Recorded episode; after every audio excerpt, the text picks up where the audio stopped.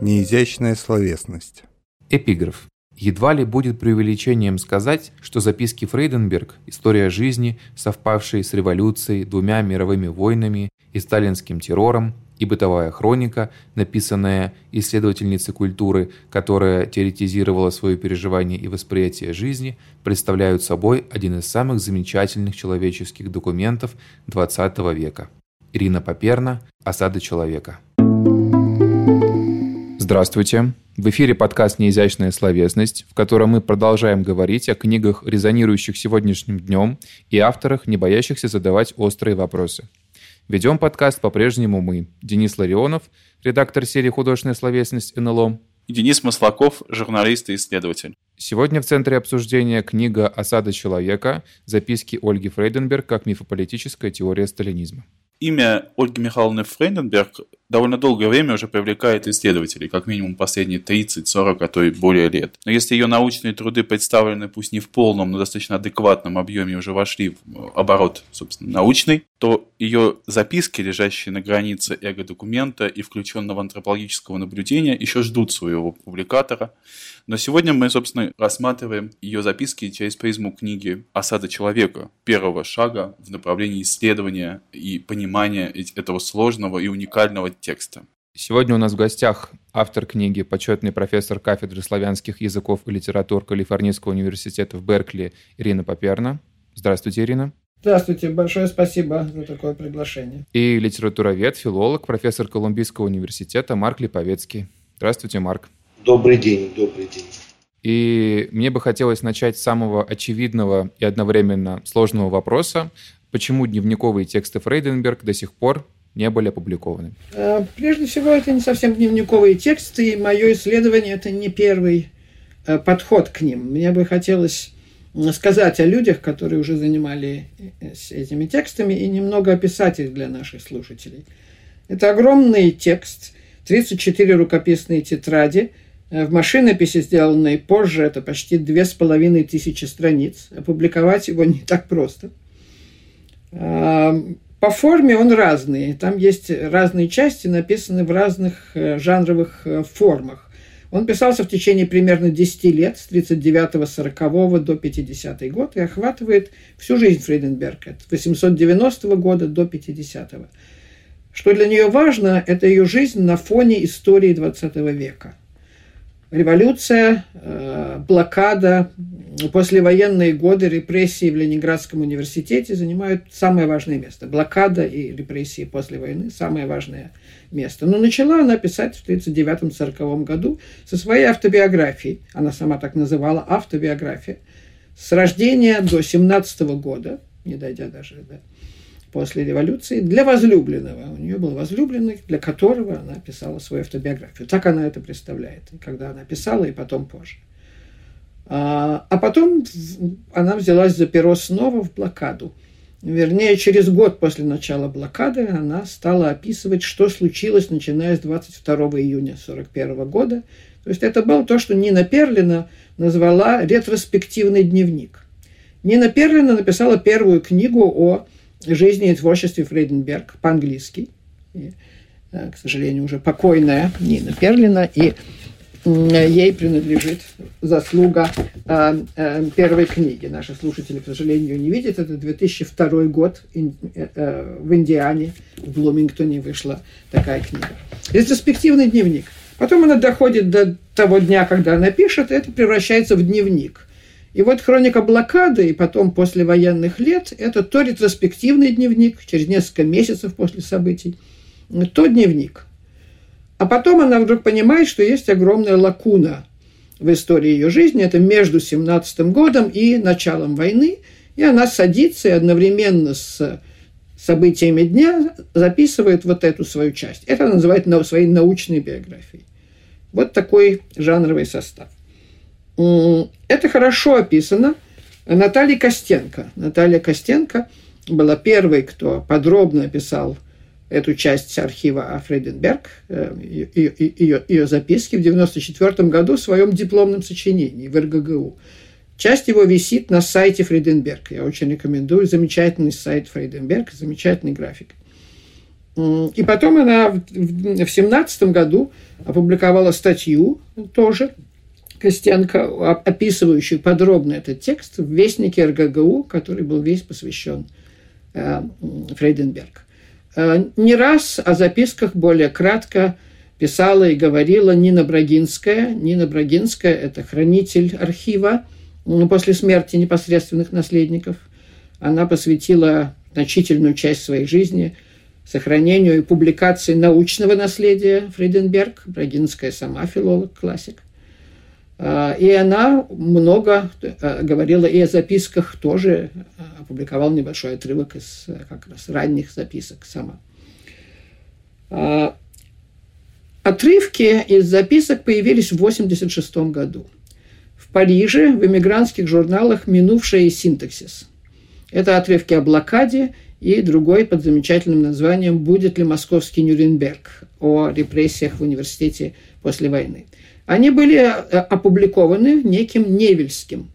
Сейчас хорошо известно, что под псевдонимом Невельский скрывается Юдив Матвеевна Каган, филолог-классик. Она дочь философа Матвея Кагана, члена Невельского кружка Бахтина, поэтому Невельский. Это был значительный акт мужества а, сделать эту э, публикацию с ее стороны. И многие знают этот текст по этим отрывкам. Это никак не все записки о блокаде. Там есть замечательная выборка, но это очень небольшая часть общих записок, в которых больше 400 страниц э, машинописи. И, наконец, э, огромная заслуга здесь принадлежит семье Пастернаков. Евгений Борисович и Елена Владимировна Пастернаки, э, в их руках оказались записки от хранительницы, от наследницы Русудан Рубеновны Арбели в Петербурге. А, они организовали перепечатку на машинке. Мне бы хотелось знать имя машинисток, которые взяли на себя этот страшный и опасный труд в середине 70-х годов, до перестройки. Они печатали этот э, в политическом смысле очень опасный текст. И потом он был переправлен э, в Оксфорд, где у семьи Пастернака, той части, которая оказалась в эмиграции, был домашний архив, где эти тетради э, и находились. Э, так что вот какая история и через сколько рук прошли эти записки. Это огромный, сложный по форме текст. И, э, э, и мне бы хотелось, чтобы имена людей, которые им занимались, здесь прозвучали. Э, я сама узнала о существовании этого текста именно из публикации в синтаксисе минувшем, в 1987 году. И где-то в конце 90-х годов мне удалось прочесть машинопись. И, наконец, в 2003 году мне посчастливилось впервые держать в руках сами эти тетради. В Оксфорде, в гостиной у Энн Пастернак Слейтер – не могу вам сказать, это чувство, когда открываешь и видишь эту тетрадь, где чернилами во время блокады Фрейденберг сама писала это. А, э, в 15 году этот архив, архив Пастернаков в Оксфорде, был передан в Гуверовский институт а, в Стэнфордском университете. И там была конференция в связи с этой передачей, на которой я выступала с докладом о блокадной части этих записок. Я помню, что когда зачитывались какие-то цитаты, э, в зале плакали. Там присутствовал э, Елена Владимировна Пастернак, Петр Евгеньевич Пастернак, Евгения Борисовича уже не было в живых. Он очень хотел, чтобы записки его тети вышли при его жизни. Она его называет в письмах «Женечка». И он думал о ней как о тете, но этого, к сожалению, не случилось. Я не теряю надежды, что все записки будут опубликованы, хотя, без сомнения, это трудно и будут опубликованы, несмотря на технические трудности и на другие трудности, так сказать, морально-этического или психологического характера. Дело в том, что читать записки целиком, а не в опубликованных отрывках. Да, я забыла сказать, что большие отрывки были опубликованы в публикациях Пастернаков, переписки Пастернака с Фрейденберг. Э, это хорошо известное издание, их было много – и в России тоже э, э, после конца 80-х годов переписка Пастернака с Фрейденберг, тоже найденная в этом сундуке, найденная Ниной Брагинской. Она была подготовлена к печати э, сыном и женой сына Пастернака, Бориса Пастернака, но вышла первый раз на Западе без их имени, еще, при, еще в советское время. И вот там они использовали, это выбор Евгения Борисовича и Елены Владимировны, они использовали отрывки из записок в качестве соединительной ткани между письмами. Так что многие знают эти записки из этих отрывков, но очень трудно составить представление о целом тексте из всех этих отрывков. А, так вот, читать их трудно. А, трудно и больно. Отрывки очень тщательно и разумно отобраны, но они не включают самых болезненных мест, самых страшных мест и неприглядных мест. Фрейденберг была беспощадным человеком, прежде всего к себе. Она пишет о себе с беспощадной откровенностью, имеет довольно мало иллюзий о себе. И к другим тоже. И она не стесняется писать о неприглядных вещах. Показать человека со спущенными штанами – это ее фраза – и в буквальном смысле, и в переносном она показывает человека и в блокаду, в этих страшных обстоятельствах, и потом, во время чисток в Ленинградском университете, своих коллег со спущенными штанами. И она писала о своих записках, которые были ей дороже жизни. Она знала, что, э, продолжая их писать, сохраняя их, она рискует жизнью. Э, э, и тем не менее, что это ее долг, долг перед историей. Но при этом она упомянула, что написанные среди голода, травли, арестов, обысков э, записки отражают ее утомленный мозг. И мне кажется, что это очень важный момент. В этом тоже состоит ценность этих записок. Да, там есть неприглядные моменты, и неприглядные моменты даже о самом авторе, который может над читателю показаться неприглядным, в неприглядном свете. А, она не боялась этого в этом интимном документе. Нет сомнения, что мы, далекие потомки, не имеем права никак судить ни ее, ни тех людей, о которых она пишет. Мы не знаем, всегда ли она справедлива в своих строгих суждениях к современникам. А, но я думаю, что тот факт, что она осознавала, что происходит какая-то операция, что этот утомленный, обедненный мозг, как она его называла, отражается и в том, как человек, измученный властью – отражает свой опыт, что это тоже есть часть ценности этого документа. Этот документ, который не только рассказывает, но и показывает вот это страшное давление а, власти а, э, исторической эпохи на человека. Спасибо большое за такое развернутое вступление. Я бы хотел подключить к разговору Марка и спросить его, задать тоже такой общий вопрос, когда вы впервые столкнулись, узнали об этих записках, может быть, ознакомились с какими-то отрывками, и какое первое общее впечатление они на вас произвели? Я тоже читал их э, где-то в 90-е годы, и э, не могу сказать, что они произвели на меня какое-то ошеломительное впечатление. Это был период, когда шел огромный поток самых разных текстов,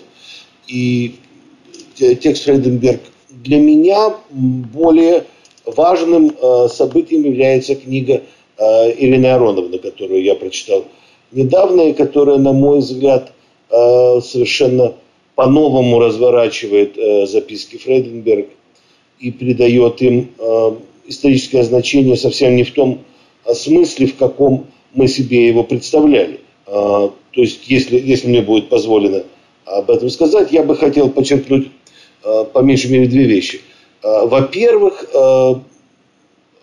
книга Ирина Ароновна помещает Фрейденберг в ряд важнейших э, европейских мыслителей, э, пытавшихся объяснить феномен тоталитаризма. Да, и постоянные параллели э, с Ханной Аренд э, являются таким системным принципом этой книги. В сущности, как э, показывает э, Ирина Ароновна, э, Фрейденберг, не читая, разумеется, Аренд, не зная, возможно, даже ее а, существовании, создавала самостоятельную концепцию тоталитаризма, которая во многом резонирует с ней. Это, это первое, и я хотел бы, чтобы мы об этой концепции поговорили. Да. А, она очень важна, на мой взгляд, и она очень э, болезненно современная, я бы сказал. Второе, что мне представляется очень важным – Э, в том, что э, делает осада человека. Осада человека как книга Паперна, а не записки Фрейденберг. Ну, конечно, это, это совместное усилие в данном случае. именно объяснение особого способа письма, которое является собой Фреденберг. Да? Очень сложное сочетание научного письма, да, такого аналитического, вот как Денис уже сказал, антропологического письма, да, такого с погружением. И в то же время, конечно же, это мощное художественное письмо. Да. А, во всяком случае, в, тех, в той выборке, которую представляет собой а, книга Ирины Ароновны, мы видим а, удивительной силы экспрессию. Но эта экспрессия не автобиографическая, хотя она, конечно, опирается на личный опыт. Эта экспрессия действительно во многом, и об этом в книге много сказано, опирающаяся на э, занятия Фрейденберг э, античной культурой и прежде всего языком мифа. Как это ни странно, э, Фрейденберг пишет о современности или старается писать о современности, э, используя ту семиотику мифа, которую она сама же и открыла, ну как бы переворачивая ее с ног, с ног на голову, да, то есть э, Э, она там, в поэтике сюжетного жанра писала о том, что э, для человека античности метафора является полной реальностью. Да, метафора и реальность совпадают, между ними нет никакого зазора. И, а у нее происходит как бы обратный процесс. Она отталкивается от реальности и тут же интерпретирует ее в мощную, как бы самовоспроизводящуюся, само, как бы описывающую метафору ну, в частности, вот этот мотив, мотив экскрементов, мотив льющихся с потолка снизу и сверху фекалий, которые как бы заливают дом, который возникает в э, блокаду и который потом проходит через, через все эти записки. Это один из таких э, мотивов, но э, Ирина Ароновна показывает другие мотивы. Тело без головы, да, э, Тиамат, Левиафан. Это, это все вот такие вот как бы само, самосбывающиеся Э, метафоры, самозаполняющие пространство метафоры. И вот это сочетание научного, биографического и мифа поэтического мышления, э, это, мне кажется, э, помещает текст Фрейденберг на совершенно необыкновенную высоту. И, в общем, даже трудно найти какие-то прецедентные тексты. То есть, конечно, есть переклички, о которых, я думаю, будем говорить, допустим, с Лидией Яковлевной Гинзбург, но это, это другой текст. Разумеется, публикация Фрейденберг необходима, но совершенно неизбежностью. А, мне представляется, что мы будем сейчас читать Фрейденберг глазами Паперна. И, и то чтение, которое предлагает книга Ирина Ароновна, оно становится главным чтением Фрейденберга.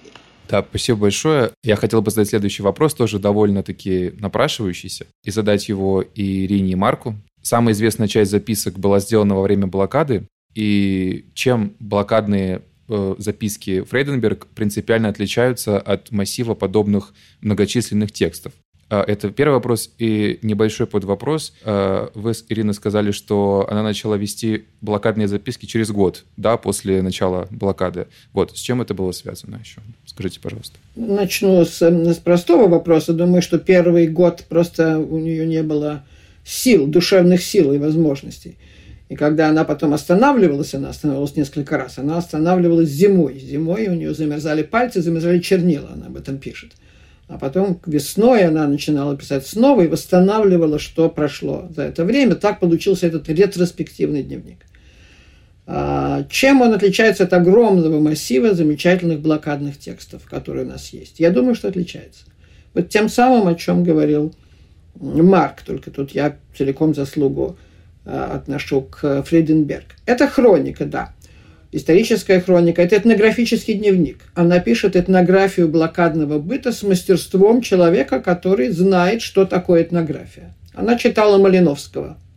Он есть в ее библиографии. Она знает, что такое дневник этнографического наблюдения. Кстати, ретроспективный дневник – это тоже термин Малиновского, этнографа, а, придумавшего термин «включенное наблюдение», участник-наблюдатель. А, это то, что сам пережил, но пишешь в состоянии рефлексии. И вот, вот этот этнографический дневник э, с рефлексией – это не все еще. Кроме ценности этнографической, она разрабатывает не всегда эксплицитно, но довольно сознательно мифополитическую теорию, какое-то теоретическое понимание происходящего. Уже в блокаду. А, пользуются символикой Левиафана, пользуются мифологическими образами, она мифолог. А, но пишет и о политическом, пишет о том, в чем заключается сущность заключения. А, насилие. Глотать и испражняться человек вынужден по принуждению. Это ее определение а, блокады. Это в наших терминах это биополитика. Но никакой биополитики тогда не было. Она к этому, к этому подходу пришла сама. После войны этого становится еще больше. Всем запискам подлежит вот эта теория. И она сама пишет, я никогда не отделяла непосредственного ощущения жизни от теории. Одно выражало другое. И вот эта теория, теория сталинизма, теория насилия, теория насилия власти, которая проникает в быт, это становится тем, что подлежит ее запискам, сверхзадача записка, записок. И этим ее текст уникален.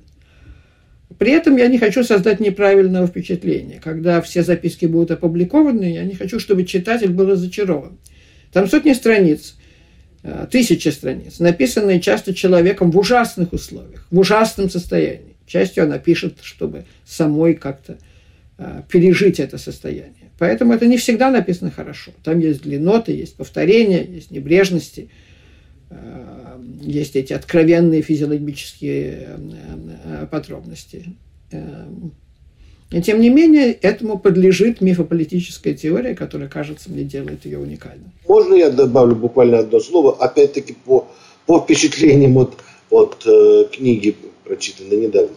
Мне кажется, очень важным э, мотивом, э, который подчеркивается э, Ирины Ароновны, является то, что для э, Фреденберг блокада – это не исключительное состояние, а наоборот как бы такая э, типизация советского образа жизни, типизация советской системы. То есть она видит в блокаде прежде всего концентрированное выражение э, сталинизма. Вот. И именно поэтому, э, э допустим, мы видим и э, у Гинзбург рассуждения о хорошо организованном голоде. Да? Э, Ирина Сандомирская также писала о том, что Гинзбург, обсуждая э, блокадные мучения, э, показывает, э, в общем-то, как работает биополитика. Э, но э, вот э, у Фрейденберг движение идет не только в сторону голода, хотя, конечно, она об этом пишет, не только э, в сторону рассуждений о, как, как, как она пишет, о э, двойном варварстве, совершаемом Гитлером и Сталином, как бы э, в полном согласии друг с другом, да, но и э, вот эта постоянная, опять-таки, метафоризация, это не метафоризация, конечно, это, опять-таки, тут слово метафора, э, так сказать, первобытная метафора, которая снимает, опять же, различие между означаемым и означающим. А, повседневность как концлагерь, да? неразличимость э, тюрьмы, тюрьмы и, и свободы, условно говоря. Да? Именно блокада делает вот это, это, э, это, это равенство очевидно. Гораздо больше, чем, чем за пределами блокады. То есть блокада это просто такое увеличительное стекло, направленное на, на, на, на советский мир. Я так понял да, я вполне с этим согласен. у нее тоже есть замечательная фраза, она очень хорошо формулировала. После десятка страниц э, какой-нибудь повторяющейся скуки вдруг возникает потрясающая формула. Она описывает один день своей жизни после войны и пишет, это не блокада и не осада, это простой обычный советский день. К этой мысли она приходит уже после блокады. Так что на материале блокады создается эта теория, так что я думаю, что важными частями записок являются и блокадные, и послеблокадные, где блокаду она продолжает осмыслять и использовать как вот этот лабораторию э, тоталитаризма. Она не говорит слово тоталитаризм, она говорит слово сталинизм. Вот следующий вопрос я хотел бы в некотором смысле заострить э, то, что уже было м, сказано, и какое-то свое тоже впечатление от тех фрагментов, которых довольно много в книге Ирины. И вот было сказано про блокаду, про автобиографию, которую она написала для своего возлюбленного. Э, прозвучало слово хроника, как некоторый жанр своего рода, да, и свидетельство.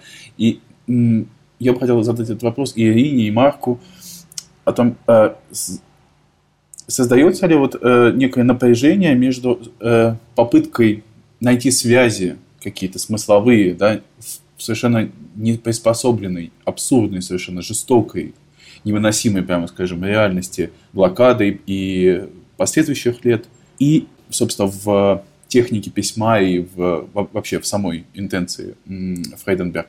Или все-таки, вот, э, э, как очень хорошо сказала Ирина, важно было от, э, представить это именно как свидетельство, свидетельство утомленного мозга, то есть в некотором смысле выходя, задача, выходящая за задачи литературности, пусть сколько угодно понятой современно, очень современно в рамках позднего модернизма. Да, мы знаем там, на немецком языке подобные тексты, которые были одновременно и как бы художественными, и исследовательскими, и дневниковыми. Да?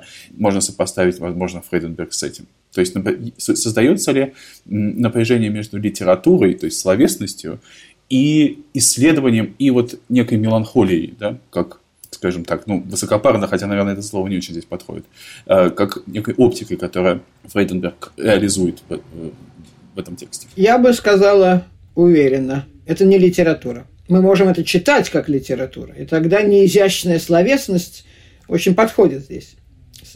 Слово «словесность» я бы приняла, но это не литература. И здесь сравнение с записками Лидии Гинзбург, которая э, очень хорошо сделала их анализ э, Ирина Сандомирская в книге «Осада в слове», тоже опубликованная НЛО. А, она анализирует записки Лидии Гинзбург, литературоведа, которая пишет как писатель. Она упоминает параллели с Уиденберг, который известен ей из опубликованных отрывков в минувшем. Вот Гинзбург пишет как писатель.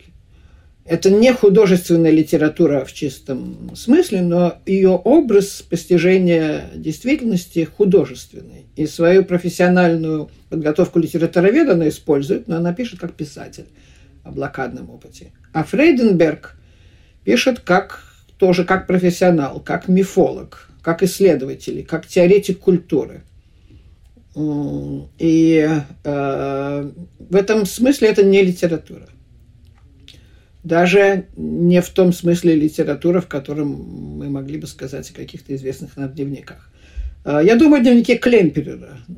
Самое такое близкое сравнение – дневники Виктора Клемперера, его многотомная хроника, это дневник в чистом смысле слова, Третьего рейха, войны, страшных вещей, и потом послевоенных, послевоенных э, вещей, ГДР. Это очень похоже. А, это написано тоже филологом. А, это тоже не литература. А, там тоже есть исследовательская задача, это тоже не литература. А, я думаю, что Фрейденберг, тем не менее, отличается и от Клемперера. У него нет этой теоретической основы. Литературных, я думаю, что это наша оптика. И мы должны здесь себя корректировать, читать это как литературу. Меланхолия – это неправильное слово, нет. Это текст такого страшного трагизма, и такой это, это, э, это, в общем-то, это то, что не было написано в лагерях, потому что в лагере люди писать не могли. Э, но Фрейденберг сама даже понимает, что если бы человек мог писать в лагере, то он писал что-то подобное. Для нее это метафора, она говорит, что мы живем в городе лагере, но у нас другой режим, не такой, как в настоящем лагере. Она встречается с людьми, приехавшими из лагеря, слышит об этом и говорит, мы живем так же, понимая, что, конечно, не совсем так же. Мы ходим в концерт, э, в университет, гуляем по улицам, но вот этот рамка города лагеря, что это так, то свидетельство, которое не мог написать человек в лагере. И эта идея деформации сюда входит. А, она считает себя мертвой после блокады, она пишет о себе, что она не пережила блокаду. И она пишет, как человек мертвый, она постоянно об этом пишет, это не метафора, что она чувствует себя мертвой. Меня поразило, что у Ханны Аренд, э, которая ставила такую теорию тоталитаризма в виде теории, не, не, не, не каждодневного опыта, есть такая метафора, это Лазарь. Э, Лазарь, которого подняли из смерти, если бы он мог что-то рассказать, что он бы мог рассказать о своем опыте. И Ханна Аренд, которая уже прочла какие-то первые воспоминания о нацистских лагерях смерти, которые она прочитала, она пишет, что это свидетельство Лазаря. То есть предполагает, что это люди глубоко травмированные, потребляя клиническое слово, э, этим опытом. Э, вот эта метафора, что бы мог рассказать Лазарь. Она есть имплицитно и у, Фрейд, и, и, и у Фрейденберга. Это больше, чем литература, это другое, чем литература. Марк, может быть, не согласен со мной. Не, я, да, я не согласен. А, мне, ну, опять-таки, поскольку я воспринимаю Фрейденберг через, через Паперна, мне кажется, это литература, и я вижу здесь по меньшей мере два э, параллельных, э, так сказать, текста. То есть я, я считаю, что, что, что именно вы превратили в таком случае э, записки Фрейденберг в явление литературы именно в силу сказать, концентрации ее опыта, который вы создаете, и концентрации определенного рода цитат. А, ну, одна параллель, конечно, Шаламов, да, а, который, как вы помните, э, всегда подчеркивал, что э, опыт лагеря это абсолютно отрицательный опыт, что он никому не нужен, да, и что это э, не, не записки Орфея, поднявшегося из ада, да, а, а самого Аида, восставшего э, как бы из, из глубины. Да?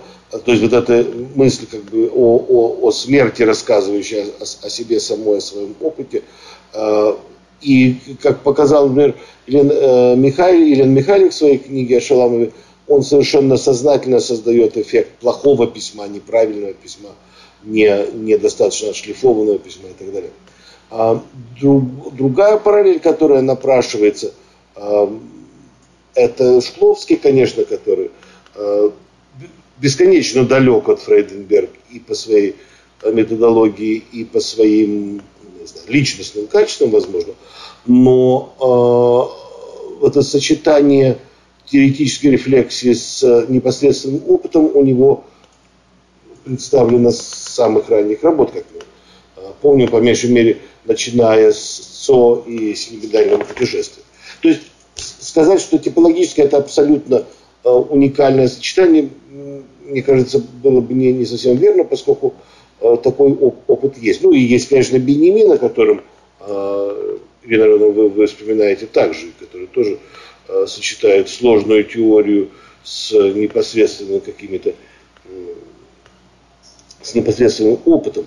Мне кажется, что, что э, вот там, где э, Фреденберг пишет э, о нововведении сталинизма, да, о как бы об открытии сталинизма, о превращении быта Э, в форму политического террора, да, та, там ее э, голос действительно достигает совершенно э, отчетливой э, художественной высоты. Я просто прочитаю один фрагмент из, из вашей же книги, да, допустим, рабский принудительный труд с прикреплением без права ухода и протеста, голод и, наконец, дом, где в каждой комнате живет целая семья, где одному человеку вселяют в его жилище – чужих людей, где у всех общая кухня и общая уборная, с вечно испорченными плитами, водопроводами, стульчиками, полами, фановыми трубами, драки и пьянки в квартирах, громкоговорители и радиолы, площадная брань и склоки женщин,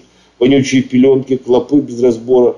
Культурный человек попадает в соседство с негодяем-бандитами, не имея ни охраны, ни прав на борьбу.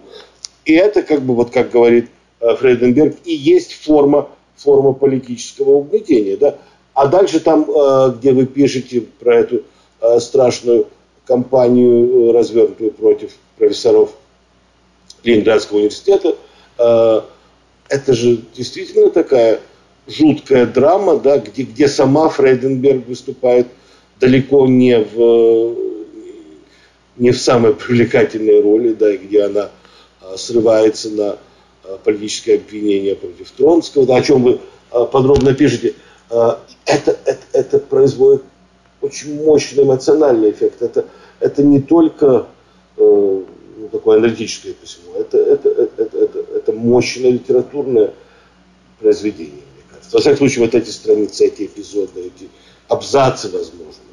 Если я создала э, литературный текст из Фриденберг, то это моя неудача, я должна Нет. покаяться. И, я действительно пыталась создать из нее то, что я называю дневник-теорию. В этом смысле я нахожу это уникальным жанром. Конечно, автору хочется сделать своего героя уникальным, не буду настаивать.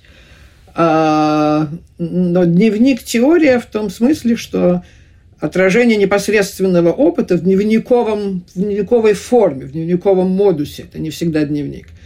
А, неотделимо от теоретизации этого опыта в э, профессиональных категориях мифополитической э, концепции.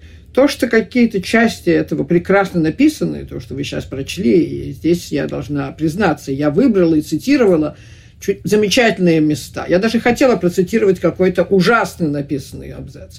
Но как-то рука у меня не поднялась. Но там есть много ужасно написанного, что она сама понимает. А, написала очень быстро, всегда без черновика. Это был ее тип письма, ее способ письма. Он требует такого вот чтения, такого гида, а, путеводителя, который я пыталась э, э, создать. А в записках Лидии Гинзбург, которую я чрезвычайно ценю, там каждое слово на месте. Там продумана каждая запятая. Даже черновые записи, не вошедшие в записки, э, которые потом были опубликованы, которые опубликовала Эмили Ван Баскарк и Зорин по архивным материалам, и о которых прекрасно написала Ирина Сандомирская, даже там каждое слово на месте. И даже там мы видим, что она отрабатывает каждое слово. Фрейденберг этого не делает. Ей важно отработать теоретическую формулировку, но художественную фактуру нет. При этом она очень ценит художественное произведение, художественная способность. Она э, пишет многое в мыслях о Пастернаке, ее брат, ее постоянный собеседник. И она часто пишет, что настоящую биографию может написать только художник, только искусство. Когда я пишу о том и о сем, о разных людях, я всегда вру, преувеличиваю, э, преуменьшаю их достоинства. Человека описать может только искусство. Но мне кажется, что то, что она делает, это не искусство. Хотя мы читаем это, как, может быть, мы читаем это как литературу в нашем современном, очень расширенном понимании, как неизящную словесность. Но слово неизящное я бы сделала ударение на это. Вот у меня совершенно спонтанно возник вопрос э, после ваших слов, Ирина. Даже не знаю, как его правильно задать. Можно ли каким-то образом вот в компаративистской перспективе, или как-то вот просто помыслить одновременно роман «Доктор Живаго» и как роман об истории 20 века, и роман, э, и вот этот огромный текст э, Ольги Фрейденберг. Возможно ли какие-то точки схождения, в которых они могли бы найти друг друга? Или это просто не пересекающиеся прямые кометы, которые летят в совершенно разных галактиках? У них много пересечений у Бориса Пастернака и Ольги Фрейденберг. Это видно в их переписке.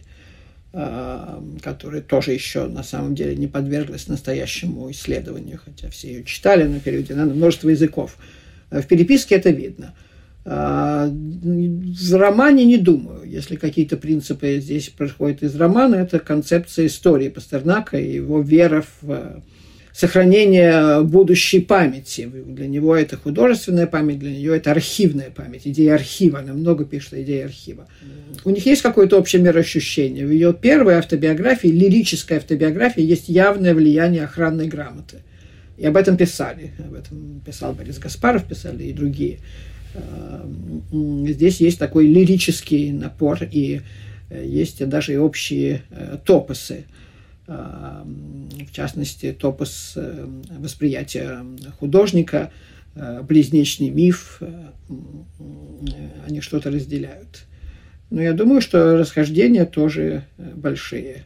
Это параллельные осмысления действительности. Одна поэтом, которого занесло в роман, с результатами, которые мы можем оценивать по-разному. Другая ученым, которому привелось также писать и записки. По-моему, это прекрасный жанр, записки. И этим пользуется и, и Гинзбург. Он очень емкий, невозможно перевести ни на какой язык.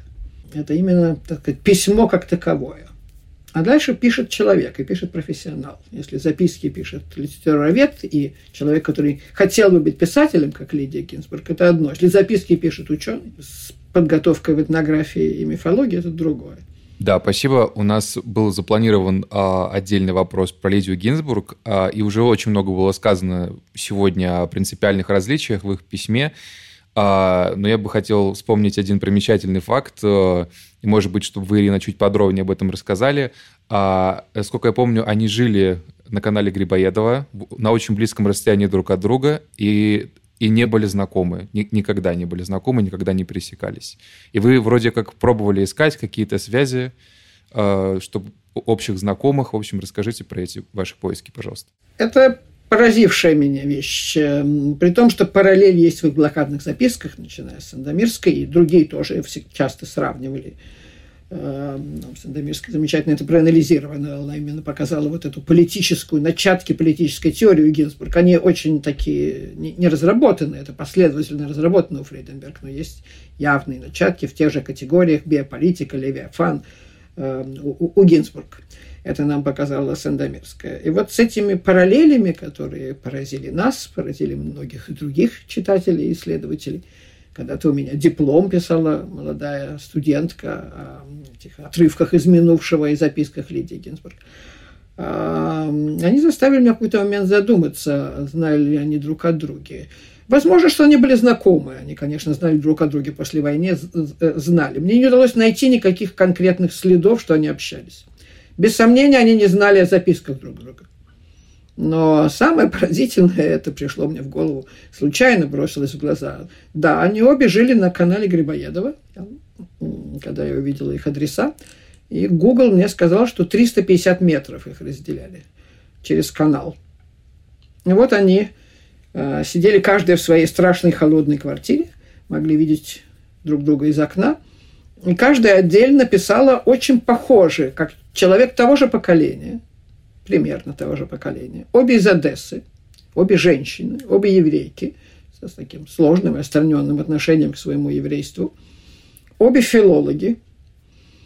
И они пришли к каким-то общим ходам, разными путями, ничего не зная друг о друге. А, я делаю параллели тоже с Ханной Рент. Я считаю, что их много. Конечно, Ханна Рент написала профессиональный трактат «Origins of Totalitarianism», «Истоки тоталитаризма», прекрасно переведенный на русский язык, а, со сносками, с библиотекой. Не, как раз не писала никакого дневника. Она не знала, как живут в коммунальной квартире. А, не знала она и как живут в лагере. Она в 1933 году ей посчастливилось бежать. Она писала в Нью-Йорке. Но теоретические выводы есть параллели и там – Ничего не знала о Рент, конечно, ни Фрейденберг, ни Гинзбург. И они не знали о ней. Этого не могло быть. А, и тем не менее, вот эти параллели для меня это поразительный факт а, и разъединение между людьми. Аренд писала, что главное в тоталитаризме – это разъединение между людьми, которое искусственно создается, но тоже связи между людьми. И вот этой связи между людьми оказывается общность мысли, восходящая, по-видимому, каким-то общим источникам, культурным, общему чтению и общему опыту.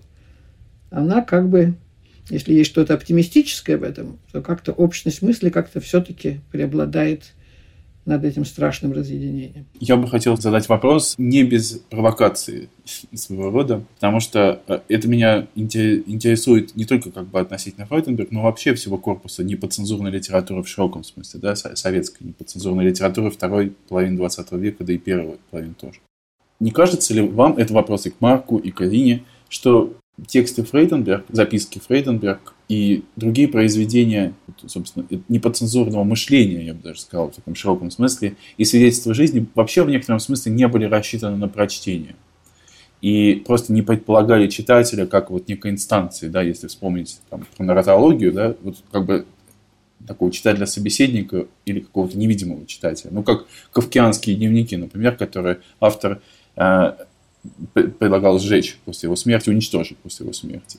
И что, как бы, открывая их, читая их, и как-то взаимодействуя с ними разным образом, мы как бы невольно смещаем прагматику их, смещаем их задачу и э, выводим из того, собственно, круга э, представлений, значений, и, которые вкладывали авторы э, в эти тексты и обстоятельства, в которых они создавались.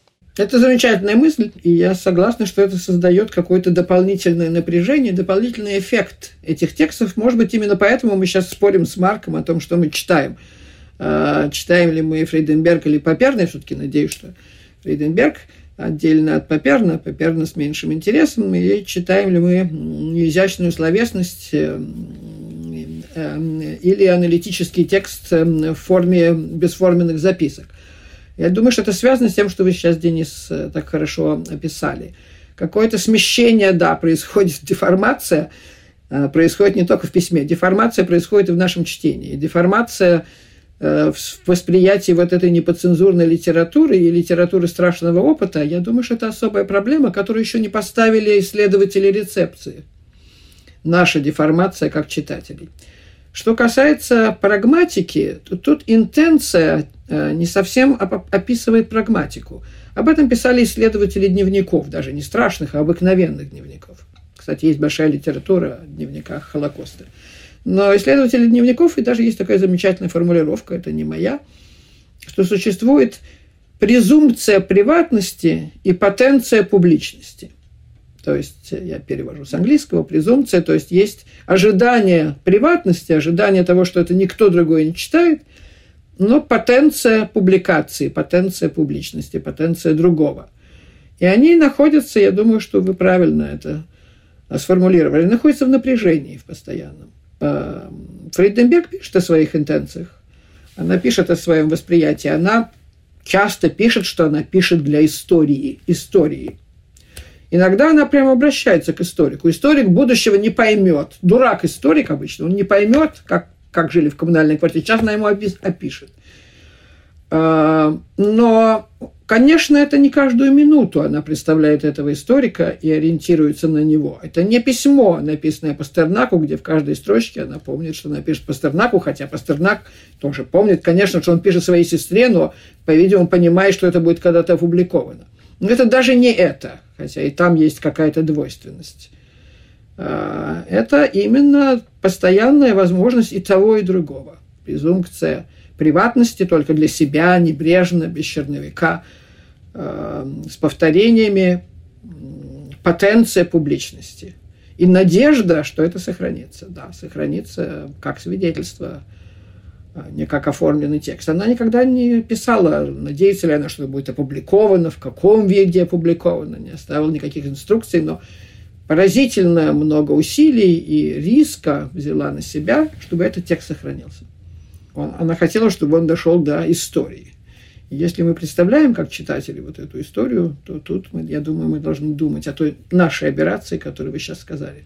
У меня одна операция, у Марка другая. Я думаю, что мы хорошо это продемонстрировали – читателям. Такую коррекцию на операцию. Если можно будет еще про операцию, а, а, мне кажется, что вопрос, поставленный Денисом, конечно, очень а, сложный, и в каждом случае, на мой взгляд, на него нужно отвечать индивидуально. В случае с Фрейденберг, вот если, если как бы я правильно понимаю то, о чем она пишет, все-таки читатель предполагается, и вот почему. То есть вот эта э, мысль э, Ханны Аренд о атомизации общества при тоталитаризме, э, как, как показывает Ирина, у Фрейденберг превращается в мысль о склоке, да, склоке как важнейшем политическом механизме разобщения общества, да, такого постоянного, агрессивного, воинственного. Да. И с этой точки зрения, как Ирина пишет, Э, происходит как бы такое переворачивание ГОПСа, да, у ГОПСа государство останавливает или, по меньшей мере, контролирует войну против всех против всех, а э, сталинском государ... сталинское государство, наоборот, разжигает и провоцирует войну всех против всех. Да. Вот. И в это, с этой точки зрения, конечно же, сам акт письма у Фрейденберга – это акт сопротивления, конечно, Э, государственному насилию. И как акт сопротивления он все-таки предполагает разговор с другим, попытку установления контакта с другим, а не продолжение, так сказать, не, не расширение атомизации. Да? Как бы, если текст совершенно ни для кого не предназначен, если это чистая внутренняя терапия, то значит государство победило. значит, я просто изливаю свой яд э, вот на эти страницы, потому что мне просто его некуда больше э, излить. Но, в общем-то, это, это признание поражения. Да, я, я, я, я вполне, вполне с этим э, согласна. Мне бы хотелось сохранить вот это напряжение, о котором сказал Денис. Вот такое постоянно, вот такую амбивалентность, что это можно читать и так, и так, и, и, и существующее в письме. И мне бы хотелось действительно, чтобы кто-то занялся особой рецепцией, которая связана с вот то, что вы называете, Денис, неподцензурными текстами. А, об этом еще ничего не сделано, по-моему. Да, это правда. Даже непонятно, как к этому подступаться, да? Ну да, есть авторская интенция, а как, а что делать с рецепцией, проводить анкетирование читателей, в каком поколении, это же ну, ничего не даст. Нет, нет, нет. Я думаю, что нам производить теоретизирование, к сожалению, здесь, а не анкетирование читателя. И, может быть, дневник читателя, наблюдение над собой. Марк, как насчет дневника читателя? Ну, это же будет очень субъективный дневник читателя, определенного поколения, определенного опыта, из другого поколения, чем, чем то, которое создавало эти тексты. Это, это, это, это, операция тут встроена как бы в самом, в самом жанре. Встро... Без сомнения. И с оптимистической точки зрения мне бы хотелось сказать, что все-таки вспомним, что эти страшные записки не пропали. Она часто пишет, что они пропадут, их изымут, изымут при обыске, что-то случится, кто их спрячет, куда. Ее, ее наследница Расудан Рубеновна Арбели – дочь ее гимназической учительницы, дочь также Рубена Арбели, известного директора Эрмитажа, очень боялась. Мне рассказывала Елена Владимировна, я в своем докладе назвала ее «бесстрашной». А Елена Владимировна Пастернак потом ко мне подошла и сказала, она очень боялась. И я это говорю не для, как раз, чтобы не унизить, а наоборот, возвысить ее подвиг. А, очень боялась и хранила все эти записки у себя. Под роялем стоял этот э, сундук, никто не знал, что в нем. Она сама полностью не знала, что в нем. Никто не знал, что там письма Пастернака, например, пока Нина Брагинская, э, которая искала там опубликованные труды по классической филологии, нашла эти письма. У меня есть э, подруга, которая тоже востоковед и дружила с Расудан Рубеновной. Она бывала у нее в гостях и видела этот сундук. И когда я ей рассказала о сундуке, она сказала, я помню этот сундук, я видела этот сундук. А что в этом железном сундуке, никто не знал. Вот при всех этих препятствиях мы сейчас фиксируемся на том, что записки не опубликованы, но они сохранились, их сохранили. А, они были перепечатаны на машинке вот этими героическими безвестными машинистками. Они были кем-то переправлены в Оксфорд, по-видимому, по дипломатическим каналам. Они оказались в Гуеровском институте. Я думаю, что это, может быть, я хочу какой-то оптимистической к этой картины страшного мира и атомизации какой-то оптимистический аспект нести. Добавить к этому аспекту можно э, то, о чем уже шла речь, э, как бы интертекстуальность без чтения, да, э, переклички, которые возникают между текстами, которые заведомо были, ну, никак не соприкасались, так сказать, в физическом мире. И это не только ведь Гинзбург или Ханна Аренд, допустим, э, когда Фрейденберг пишет, поймет ли историк мертвенность нашего существования, мертвая страна, мертвые схемы, люди с выкрученной, э, с выкрученной душой мертво работают и мертво живут. Это же чистый Шварц. Это просто, просто монолог дракона из, из второго действия. И, по-моему, он еще, он еще не прозвучал в это время. И так далее. То есть тут, тут возникает совершенно э, странная область созвучий поверх, поверх текстов. Да? Созвучий где-то, где-то...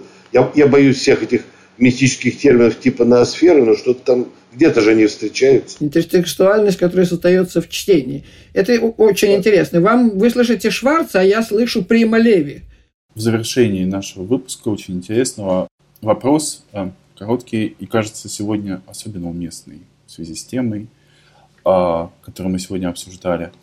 А, как вам кажется, мы задаем этот вопрос всем гостям нашего подкаста, и каким, вам кажется, должно быть а, письмо и литература, и вообще шире, культура в ситуации после военно-политической экзистенциальной катастрофы, в которой мы находимся сегодня? Каким должна быть, я не могу и не смею сказать. Я получала письма от читателей, и хочу поблагодарить этих читателей, которые писали, что эта книга своевременная, что она как-то говорит им что-то о сегодняшнем дне. Именно записки Фрейденберг говорят им что-то о сегодняшнем дне.